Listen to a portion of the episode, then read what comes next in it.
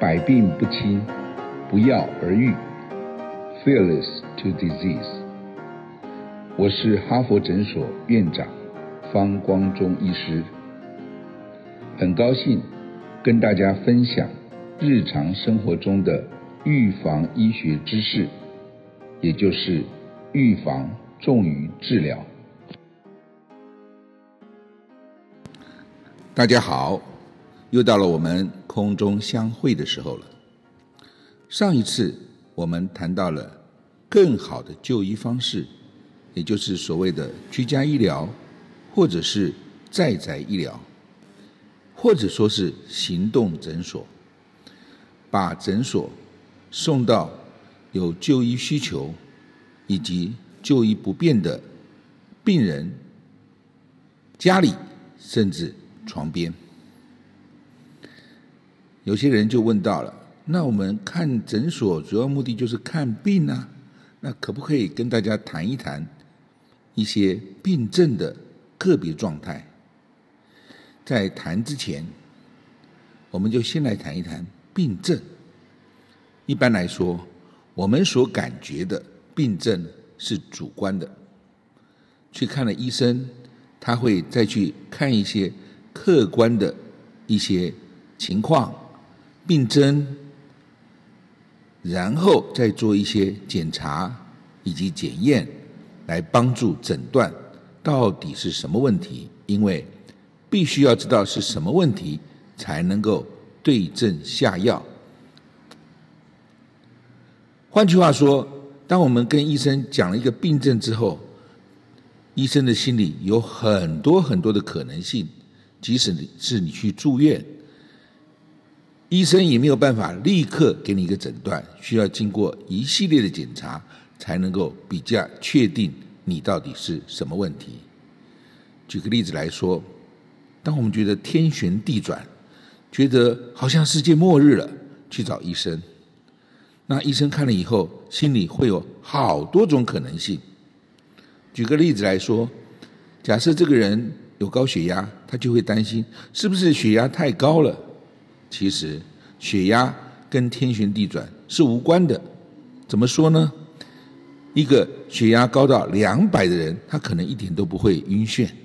但是反过来，晕眩的人可能血压根本就不高。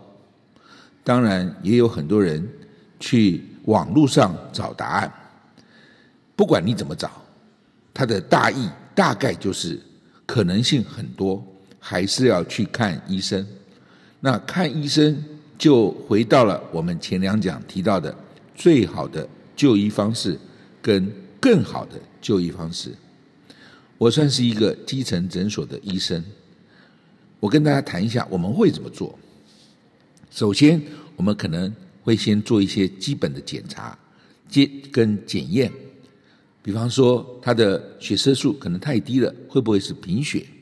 或者是胆固醇太高了，会不会是高血压症？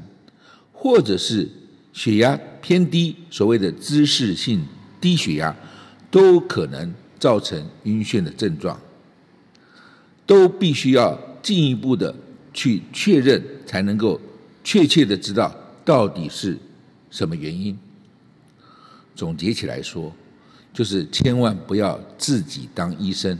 我常常会跟病人开玩笑：你如果真的喜欢密医的话，我可以帮你找免费的，而且更好的密医。什么意思呢？就是你自己又不是医生，自己当医生，那不就是密医吗？其次，也不要随便去看网络上就当起医生来了。我的意思并不是说网络上写的是错的，而且而是。我们可能错解了网络上所写的，或者说我们忽略了他所说的正确的。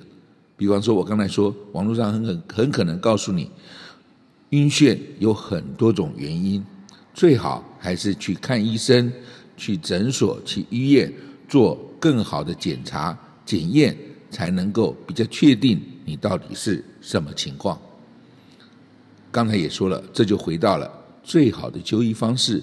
跟更好的就医方式，大家如果忘记了，可以回头再去听一下，会有更深刻的印象，更正确的了解，更清晰的明白。又有人问了：我有好多病，看了好多医院的好多诊所，拿了好多的药，总共算起来有一二十颗药，我吃药都吃饱了。现在不是有所谓的药物合并吗？这到底是怎么回事？该怎么合并？我该怎么做呢？下一次我们来跟大家谈一谈药物合并的问题。再见喽，谢谢。